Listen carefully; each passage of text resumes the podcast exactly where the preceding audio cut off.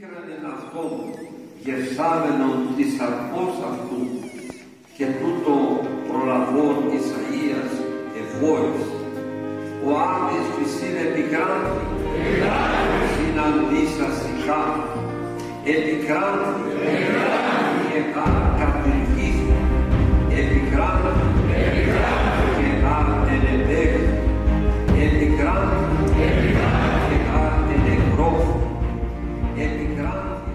You're listening to Vexed, a program on the Ephesus School Network. I'm Andrea Backus, your curator through biblical literature and its world and culture. Just as a museum curator selects, acquires, cares for, repairs objects, and discovers frauds and counterfeits, I'll be sifting through our world and culture for examples to help us better understand the biblical text.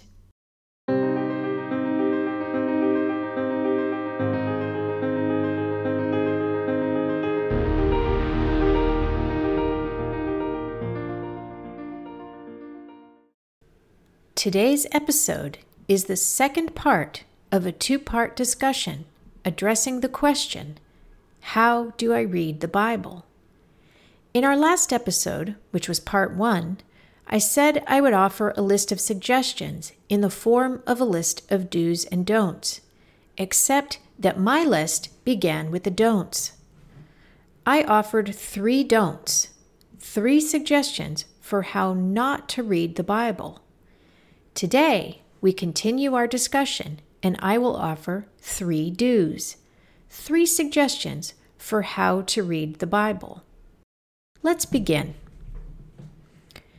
Do number one hear the Bible. Do not read the Bible, hear it instead. As I've said before, when you hear, you do not control, you receive. There is nothing for you to do. As a hearer, you give your attention, but that's it. You are not asked to give your opinion or analysis. You are not asked to understand anything. Just follow along. It's better for you in the sense that it is the anti anxiety way. It is also congruent with the way the Bible was intended to be delivered. It was intended to be read aloud and to be heard. This method has been practiced for centuries and can still be found today. Over the centuries, monastic communities have observed this practice.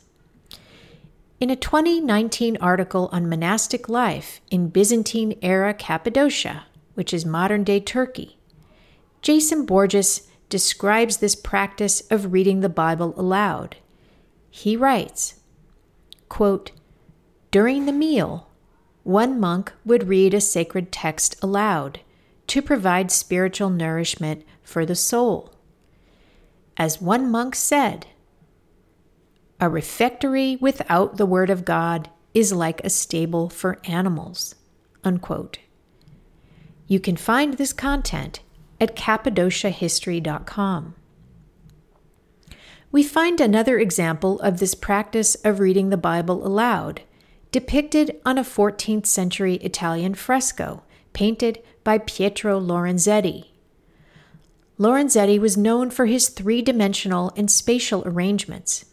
He painted biblical scenes and the lives of saints. His work is said to be a foreshadowing of the Renaissance. He took as one of his subjects the life of Saint Humility, a 13th century Italian nun and founder of the Vallambrosian convents. In his altarpiece, dated to approximately 1335, Lorenzetti depicts scenes from Saint Humility's life. This lovely work is currently housed in the Uffizi Gallery in Florence, Italy. The scene that caught my eye is a depiction of Saint Humility, the abbess of the convent, and several nuns. The nuns are seated at a dining table. Saint Humility is standing high above them on a platform and reading. Though it is not explicitly stated, I presume in keeping with centuries old tradition that she is reading the Bible to the nuns while they dine. Her posture and position of standing high above the hearers is the tell. It is the traditional way that the biblical text was delivered. We find this centuries old tradition in churches today. In many old Christian churches in the Middle East and Europe, the pulpits are built and mounted high above the pews, and many are exquisitely decorated. During the services, the reader takes the Bible and climbs up to the pulpit to read the gospel reading of the day. You can find good examples of these pulpits online. Check out the pulpit at the Patriarchal Cathedral of St. George in Istanbul, Turkey also the pulpit in Jesuit Church in Vienna, Austria. There are a few really interesting 18th century pulpits in churches in Poland that are worth seeing. Architect Ben Heimseth posted an article entitled Creative Pulpits from Historic Poland with photos on his website. Google that title and you'll find it. So, coming back to where we started, hear the Bible. Go to church on Sunday to hear it. I'm of the opinion, though, that that is not enough. Have the Bible read to you at home. Either have someone in your family read it aloud or acquire it on audiobook and listen when you can give it your attention. Do number two memorize the text. Learn the actual text. The biblical story was meant to be imprinted on the minds of its hearers. This was accomplished by rote learning. The definition of rote is the mechanical or habitual repetition of something to be learned. You might refer to a poem learned by rote in childhood. Another definition of rote is mechanical or unthinking routine or repetition. This unthinking repetition is what I am proposing. Memorization was the ancient way that classical literature was taught. The story and details were committed to memory. Once committed to memory, the story and its lesson would impress on the mind of the student and this is how it would exert its influence without the interference of the student. The story works on the student, the student does not work on the story. The Bible was not meant to be analyzed or philosophized about, as I have said before. This approach corrupts the story and distorts its lessons. As I have already cautioned, do not think. Do not try to understand. Just learn the story by heart. I can hear your disquiet and you're asking, but why this particular method? Well, one reason is that rote learning, as the primary tool of instruction, is common to the major religious traditions. Primary authoritative texts were memorized in the language they were written or in an equally ancient translation. Jews memorized the Torah in Hebrew. Muslims memorized text from the Quran in Arabic. And pre Vatican II Catholics memorized texts from the Bible in Latin. And another reason is that this method of learning texts, learning by rote, works, and it has been around for a long time. Consider ancient Hindu culture. In their article, Masters of Memory How the Ancients Learned the Vedas Perfectly, authors Archana Garodia Gupta and Shruti Garodia describe how ancient Indian students thousands of years ago learned the sacred Hindu texts known as the Vedas. They write teachers would recite the verses and students had to learn purely by listening. They had to listen, question, repeat, and chant until they got it. The process of memorization by listening was called shruti, which means what is heard, and is often used to refer to the Vedas themselves. Now, isn't that interesting? Another ancient tradition whose authoritative text is understood to be something heard, something read aloud. Gupta and Garodia point out that the stakes were high because the Vedas were not ordinary texts. They write To add to the pressure, it was of utmost religious importance that these texts be passed on absolutely unaltered from one generation to the next, not a word changed. By the end of their education, they were expected to know a set of texts flawlessly, word for word. Learning by rote is still around today in cultures around the world. In her article entitled Learning by Heart in Quranic and Public Schools in Northern Cameroon, linguist and linguistic anthropologist Leslie C. Moore describes how rote learning is the primary mode of teaching and learning in Cameroon, Africa today. She writes that in both Quranic and public schools, novices are guided by experts as they memorize a text and master its vocal and embodied rendering, often with little or no comprehension of the memorized material. Students are not expected to understand. Moore describes the workings of the Quranic schools. She writes, quote, The elementary cycle of Quranic schooling is dedicated primarily to the reading, writing, reciting, and partial memorization of the Quran. A student may take anywhere from three years to a lifetime to complete this cycle. Comprehension of the lexicosemantic content of the Quran is not a goal for the first several years of instruction. Thus, the malum, teacher, does not translate or explain the meaning of the Quranic texts that the student is learning to recite, read, and or memorize. In most cases, the malum does not know the meanings him or herself.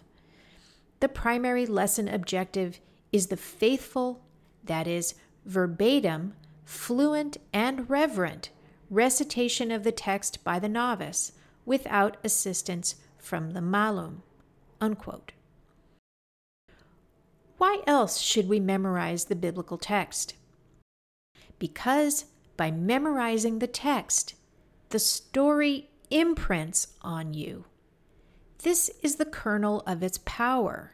Its teaching forms your mind. This is what ancient education was about formation.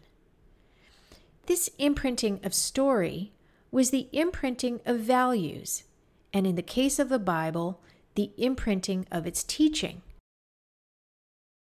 Social critic and professor of art at University of Arts in Philadelphia, Camille Paglia, describes this process of imprinting well in her explanation of art.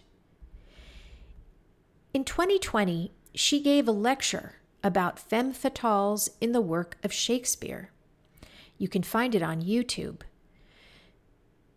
Professor Paglia is a brilliant mind. I would call her a Renaissance woman in that her erudition crosses domains from culture, society, and male female dynamics to philosophy, literature, education, and art. I stumbled on this lecture, and as I watched, I was pleased to see that she had Shakespeare's work in her hand and would read from it as she gave her talk. Unlike so much of what passes for instruction today, she wasn't just talking. She was basing her comments, her analysis, on Shakespeare's actual text. Impressive. Incidentally, if you're an art lover, I recommend her book on art over the centuries called Glittering Images. Coming back to the imprinting of the mind, Professor Paglia speaks about art in a way that is useful in understanding what I mean by imprinting. She teaches that one should open oneself to art. Don't expect to understand. Let art work on you, she says. You don't have the answers to art. You internalize it, and it becomes a part of you. We have an obligation, she argues, to present young people with great works of art early on. They should be told what are the great works of art. Art is formative, she insists. We have another useful example in the writing of George Orwell. In his 1940 essay and reflection on Charles Dickens, he marvels at how Dickens's stories and characters had been imprinted on English culture and formatted the minds of its people. He writes, with a note of sarcasm, that Dickens, quote, happens to be one of those great authors who are ladled down everyone's throat in childhood. Unquote. In his analysis, Orwell remarks that Dickens has such a complete hold on the English mind that he is an institution. He writes, quote, I should doubt whether anyone who has actually read Dickens can go for a week without remembering him in one context or another. Whether you approve of him or not, he is there, like the Nelson column. At any moment, some scene or character which may come from some book you cannot even remember the name of, is liable to drop into your mind. Unquote. Orwell describes Dickens' work this way it is not so much a series of books, it is more like a world. He goes on to say that, to a surprising extent, all this has entered even into the minds of people who do not care about it. Even people who affect to despise him quote him unconsciously, writes Orwell. This is the power of story, imprinting. Incidentally, Mr. Dickens was reared on the biblical text, and this would not surprise anyone who has read his books.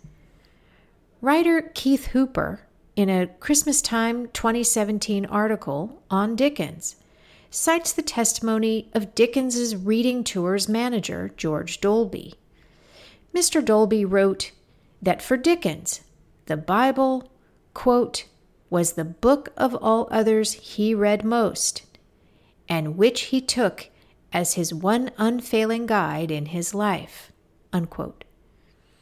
On Christmas Eve, 1856, in a letter to clergyman R. H. Davies, Dickens himself attests to his having been imprinted by the biblical text.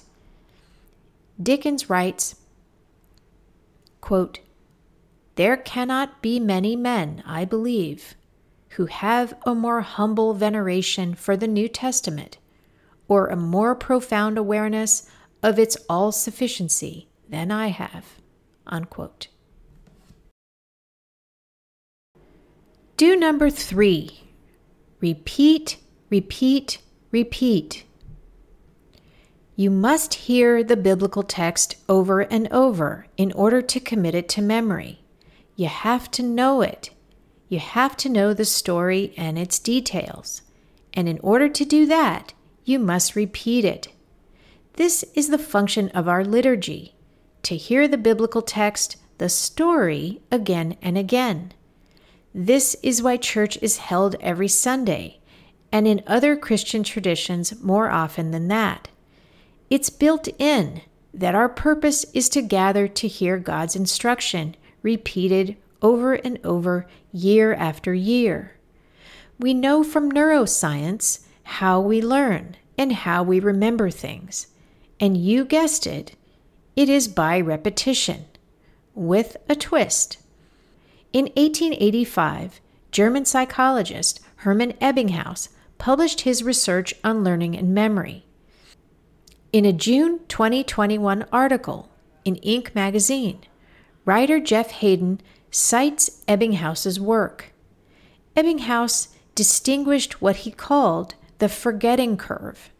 The curve is an illustration of how we quickly forget new learning. We learn something new, and then within minutes, over half of what we've learned seemingly disappears from memory.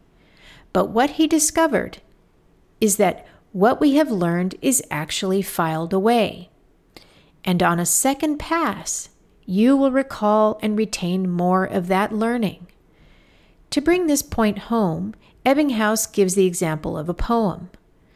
Suppose you learn a poem by heart and with time forget it. Suppose that you again return to the poem and again learn it by heart.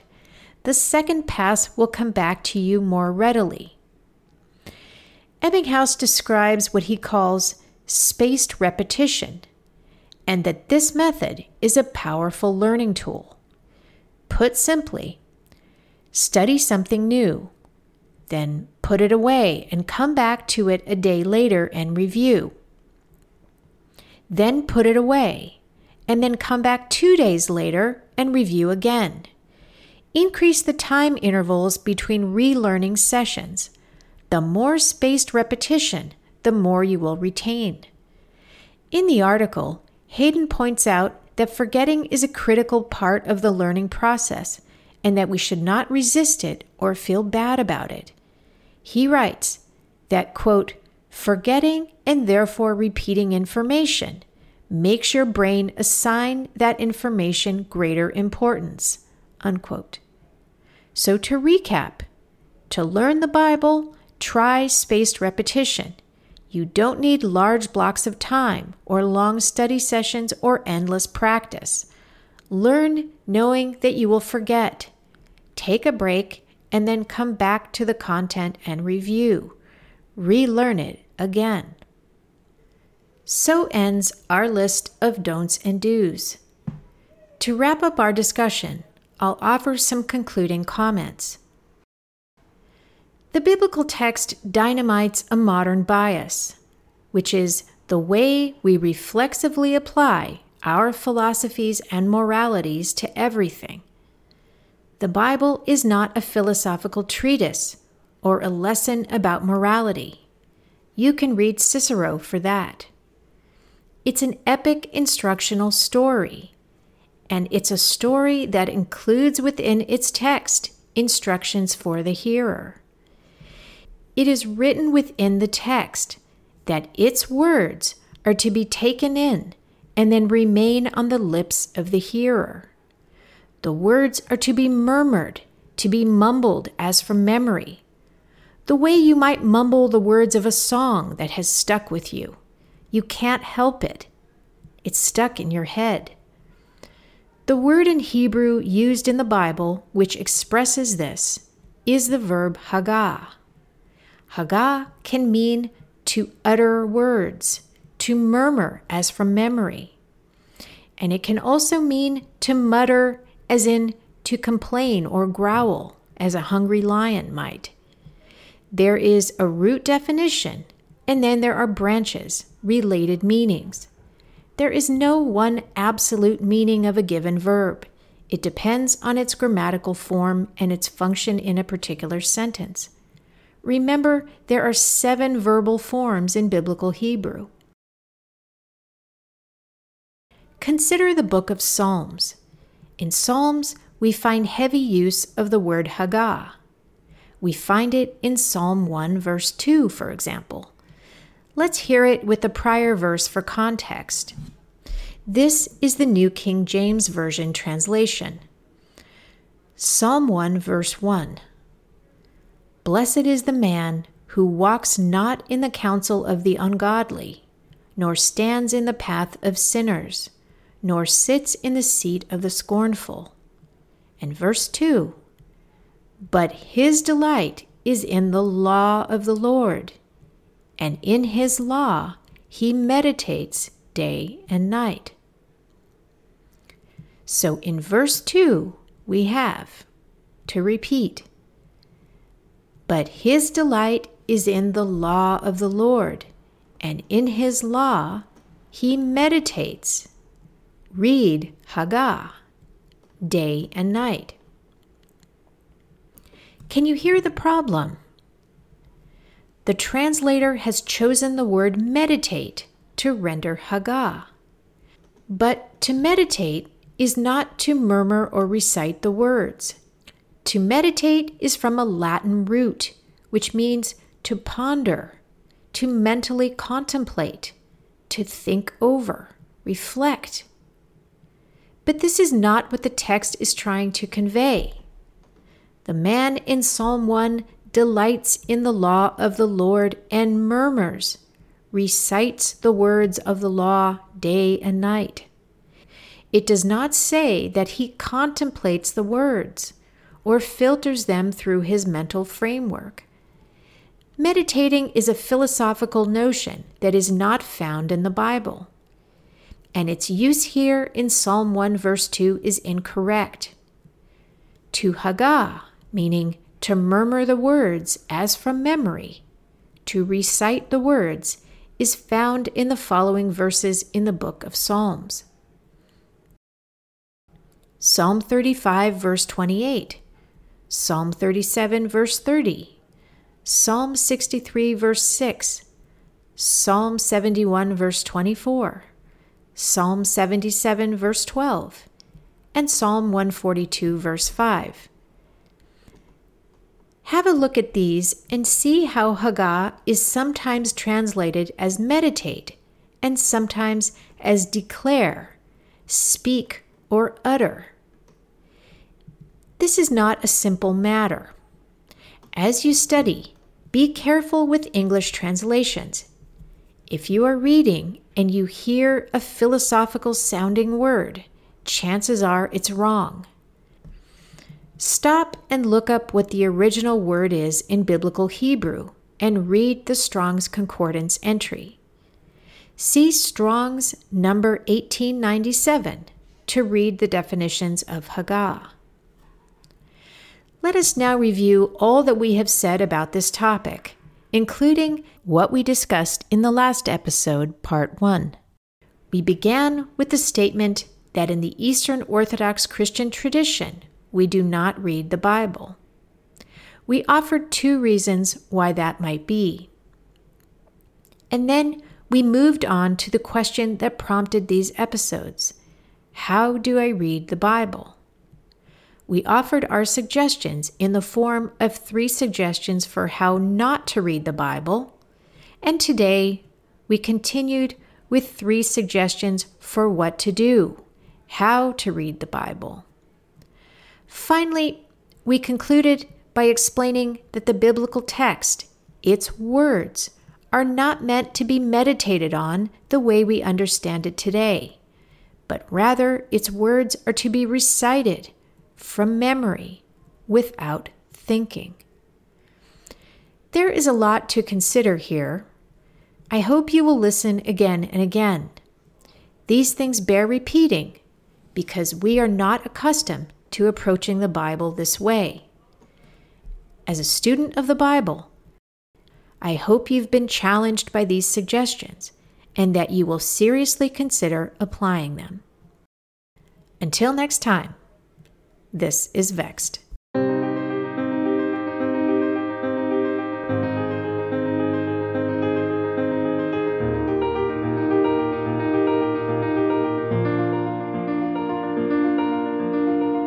Vexed is a production of the Ephesus School Network.